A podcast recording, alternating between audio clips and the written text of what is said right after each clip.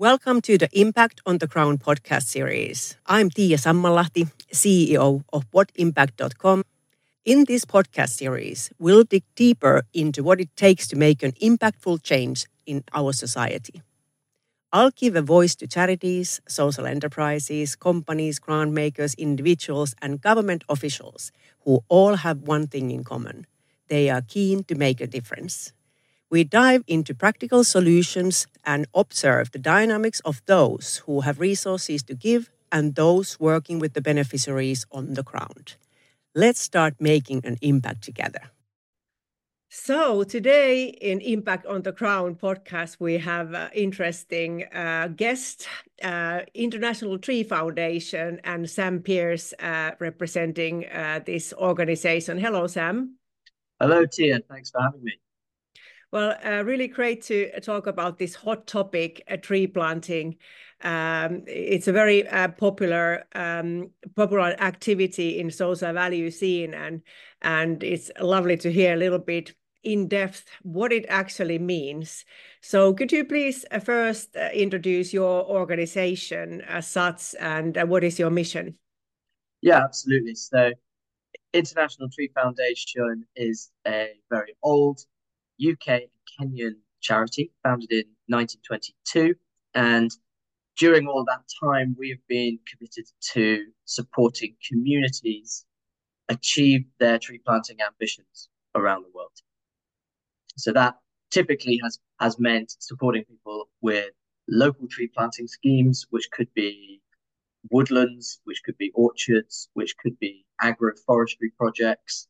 Uh, the, the variety is, is as much as these communities want to own those projects, they design each and every one of them. Okay, so um, yeah, that was a wide range of uh, projects involving trees, but um, why yeah. are trees important? Trees are important for a number of reasons. Um, depending on which part of the world you're in, the landscape will be under certain stresses. These could be from people, they could be from climate, could be from natural disasters. Um, trees are very good at mitigating a lot of these pressures. Um, So in East Africa, where we have a large program, we have a team on the ground, um, we're seeing firsthand the impacts of climate change. Um, trees are very good at allowing communities to, to adapt to climate change on the one hand, but also to mitigate some of the effects. So we're looking for uh, we're looking at trees for uh, impacts in soil erosion, desertification, um, actually just cooling down the ambient temperature, um, as well as providing shade, fodder for their animals, and food from, you know, fruit and nut trees, uh, for example, and even things like timber and firewood in certain cases. So multiple benefits, um, I think we can all agree. And the trees do this more or less for free once we've uh, once we've planted them and looked after them. So it's a fantastic resource.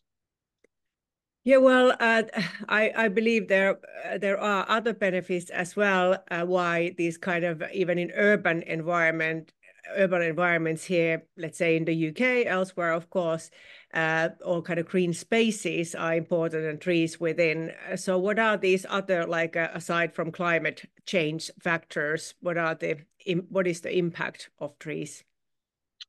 Well, aside from climate change, I mean, we didn't mention Uh, carbon sequestration, um, which I T F doesn't involve itself in very closely, but is, uh, is clearly a benefit to, to tree planting. Um, there's also a well-being uh, factor at play, which uh, we we try to, to focus on in some of our programs, and that is the impact uh, of trees on, on people.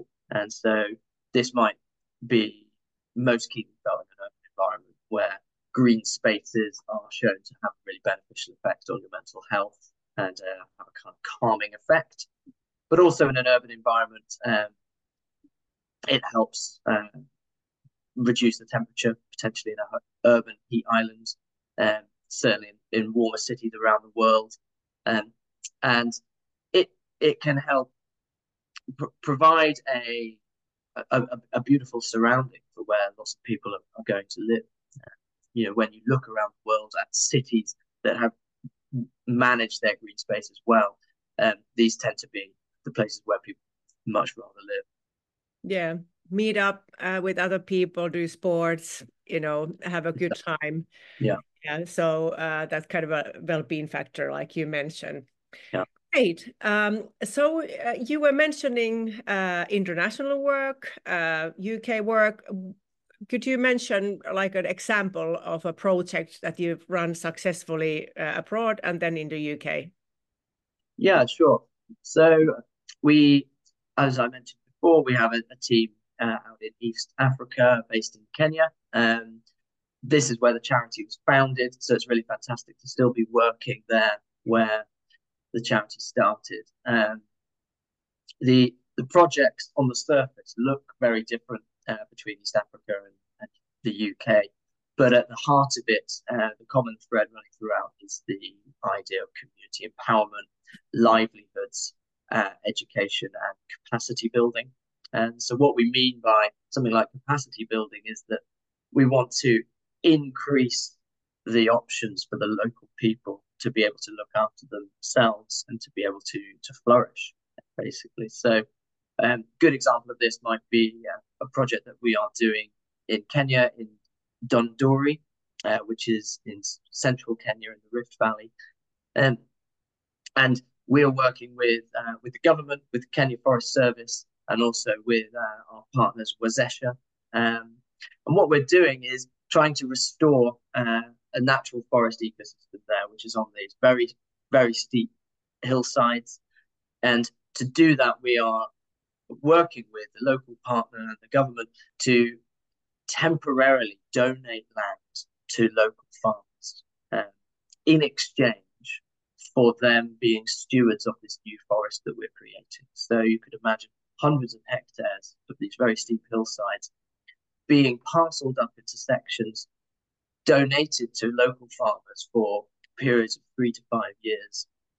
We then plant out the the area. We're we're employing a lot of local people to do that uh, with native trees, um, spaced every three meters, say. Um, in between all those trees, those farmers are then free to to farm and to grow food and to to earn money from that land. Uh, but in return, we would expect to be looking after the trees, which ensures a really high survival rate, and um, everyone everyone benefits in a way. And so after five years, it being the tropics, these trees grow very fast, and so you're already seeing um, what looks to look, what looks like a forest at that point. Uh, it it wouldn't happen that quickly in the U K, of course. Yeah. But uh, it's you know fantastic. I've been at I T F for almost five years now, so I can I can remember some of the first projects that I was working on now already looking like nascent forests. It's fantastic. Well, that's inspiring, and I I love this also this economic impact, uh, which is of course very much connected to whole climate change. That poverty and climate change go together so tightly that we don't even know which came first, which challenge, uh, because they are kind of feeding into each other, either in positive or negative way. And this is a good example of, uh, you know, kind of making sustainable living environment and, and then restoring uh, the nature. How yeah. about in the U K? What kind of work, work you do here? So here, again, we're engaging local communities to write to us and tell us about their their tree planting ambitions. Um, so, as I said, superficially, it can look a little different to Kenya, but running through, we're still empowering local communities to really own their projects and have say over what their local landscape looks like. And we think that these local people are best placed to make those decisions. Um, you know, they they know what their landscape needs, and they are going to be there on the ground to look after the trees as well. So it could look like a community woodland.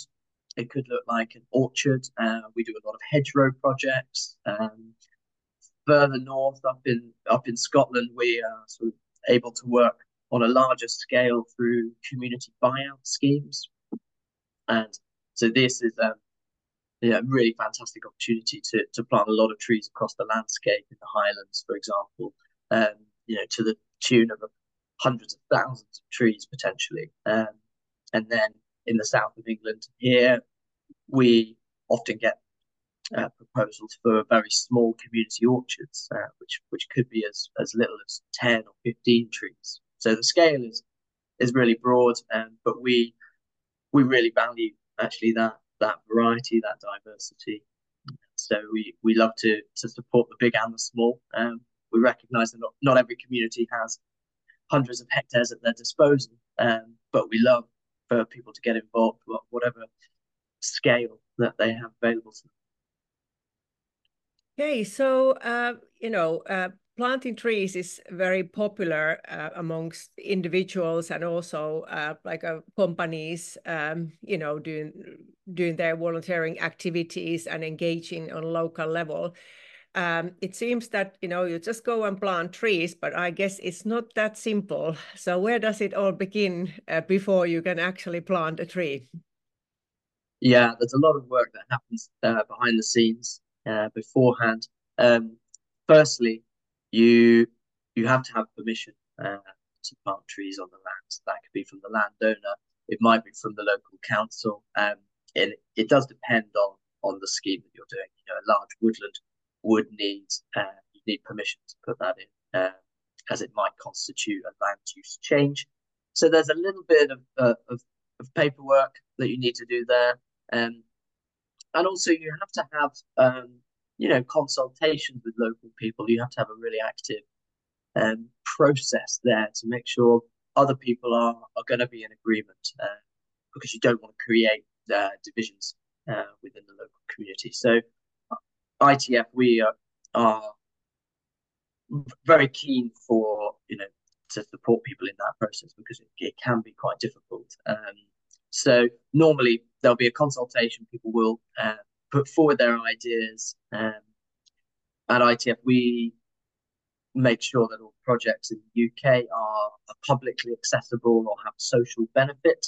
Um, so we are sort of not, not in the habit of planting trees uh, on private land, closing the gate and not letting anyone in. We want everyone to be able to stay engaged in those projects, um, going back, bringing your kids along throughout the seasons and watching those trees grow, which is fantastic for fostering a love of trees, uh, but at the same time it's fantastic for tree survival rates, because when it, it doesn't rain for a few weeks in the summer, we see our community group members coming out with watering cans uh, mm. in the evenings and actually looking after those trees. So it's that that ownership piece is really important. So uh, what kind of a cost does it involve, and how how do you kind of um, kind of make all this happen? How do you fund your operations, and also how can people get involved? Yeah, so the, the, the funding is is pretty varied, um, and I think, like most uh, small to medium charities, we we have to be quite flexible and quite creative about do that. Um, we have traditional uh, grant applications, uh, but we also are we are making the most of a huge amount of public interest in tree planting at the moment, which has resulted in the creation of online platforms where individuals Um, can support tree planting projects around the world, and that, almost like a crowdfunding scheme, um, has resulted in a, a huge amount of projects being funded um, through I T F and also other tree planting organisations. So that's a really important source of funding for us, um, especially for the U K. We also have um, corporate partners who help us in our mission. Well, um, and that is increasingly important for us, and we are we're developing our our proposals and our offerings to corporate partners. Um, with that in mind, we have to be very careful about um, who we partner with. You know, reputationally, um, there is a lot of scope for greenwashing in this in this area, so we have to be mindful of that. Um, but that being said, we do we have some fantastic corporate partners. Uh, we we love working with them, and it, we feel like um, that they're very aligned with our values and our mission, actually. And so, um, and it, if it aligns with their C S R goals, then then all the better, and everyone wins. So I assume that you uh, engage with these corporate partners through volunteering, but also uh, kind of money contributions. Um, yeah. Could you tell, like, elaborate a little bit uh, more? is, uh, is there some other type of volunteering than uh, the practical tree planting? Do you kind of uh, use other skills in volunteering? Right. Yes. So we we do offer tree planting events to some of our corporate partners. Um, we don't we don't offer it um, you know, to, to everyone, because we're not um, exactly well placed. Um, To, to be offering tree planting events every week. Um, the idea of community ownership slightly is slightly at odds potentially with um, with a big corporate tree planting event. Uh, sometimes we don't want to to dilute the sense of community ownership by shipping in thirty well-heeled London city people coming in on a bus and uh, and planting all the trees out in our nice community orchards. So. Um, We have to be very careful about that, but there's certain projects which really, really do lend themselves to an event. Uh, so by thinking about our larger projects um, in the southeast in particular. Um, so on those occasions, yeah, we are hoping people can help us with the tree planting itself. We make sure actually that all our corporate partnerships contribute to our core mission as well. Uh, so. This would be supporting our projects in the U K and East Africa. So we like to bring that in. So the partnership is not is not is not so narrow that actually all of our partnerships are actually all about the mission. Um, so that is a financial contribution to uh, to our core mission, but also to our tree planting work around the world. And occasionally we we accept a, an in-kind donation. Uh, which can be really useful. So that could be from a, a publicity uh, company, marketing, uh, videographers, uh, you name it. So we are open also to those kind of donations. So that could be really useful. Yeah, I'm sure it saves also money from you then for your core work, uh, because of course you have to have budgets for communication and building your own kind of uh, systems and infrastructure. And uh, if corporates have this kind of um, offering either as a product or service or skills, uh, it is them saving money for, for other things. So exactly. Great to hear that you are, are flexible, and um, I hope that the listeners make a note of that. Yeah, so um, a little bit more about the, uh, the community, the impact. Uh, how do you measure that impact? That, let's say you are uh, building that little like urban um, uh, urban environment, like a park or some kind of little woodland in, in the city. How do you monitor then the impact? Uh, how do you collect data, and what is kind of the time frame for that?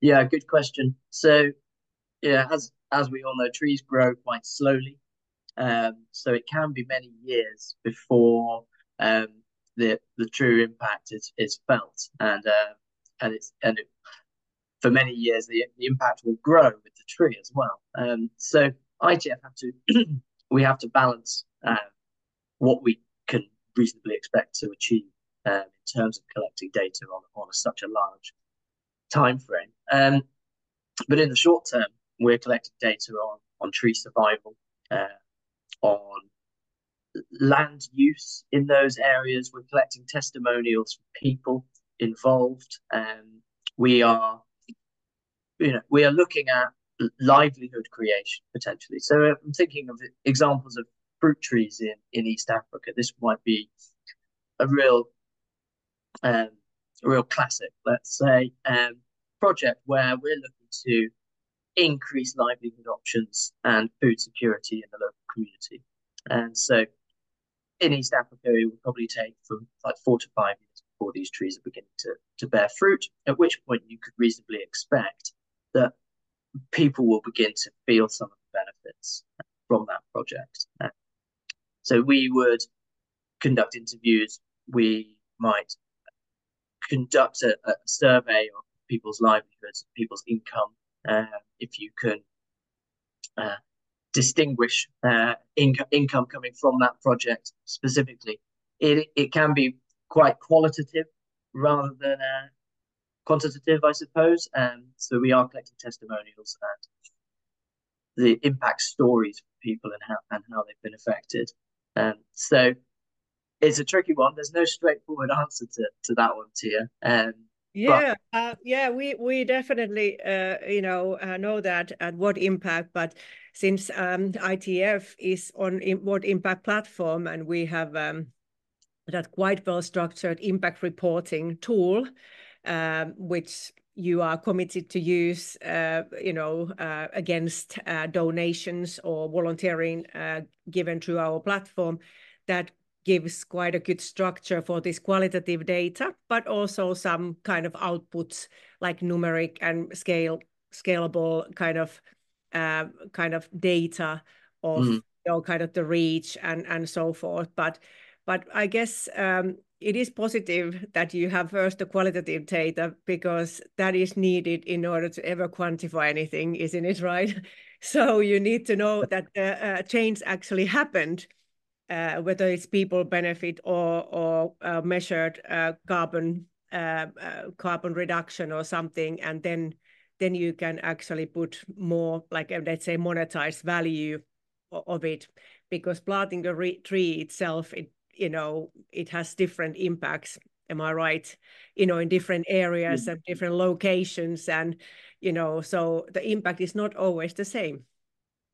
No, and, you know, coming back to that carbon point, I mean, it, we realise that there's a carbon impact of planting trees, um, and there will be, uh, yeah, carbon sequestered that way, but it's not something we're trying to quantify, um, because we, we don't believe that the, the, the data is really out there that's that's accurate, and there's too many variables at play, let's say. Um, and we we prefer to to focus on some of the other other benefits um, that tree planting brings, which we think are much more far-reaching and actually can have such an impact on people's lives. So um, we really like this this qualitative data. As I said, the, the stories are so inspiring. Uh, that's the that's the real message that we want to get out there, is that, that trees can affect people in their everyday lives, and we want to inspire other people potentially to to donate to such projects, but also inspire other people to look at their local landscapes and think, what can I do? Where where are the tree planting opportunities near me? Yeah, well, that's a inspiring ending for this conversation. So uh, I now encourage all the listeners and viewers on YouTube to kind of check out International Tree Foundation profile on what impact dot com, and uh, also then kind of consider uh, contributing to the well-being of our planet through through this kind of tree planting activity. Thank you, Sam, a lot, and um, thank you for this interview, and very best of, of luck for the future for your wonderful organisation. Thank you, Tiia. Really, thanks very much. Lovely chatting to you. Thanks.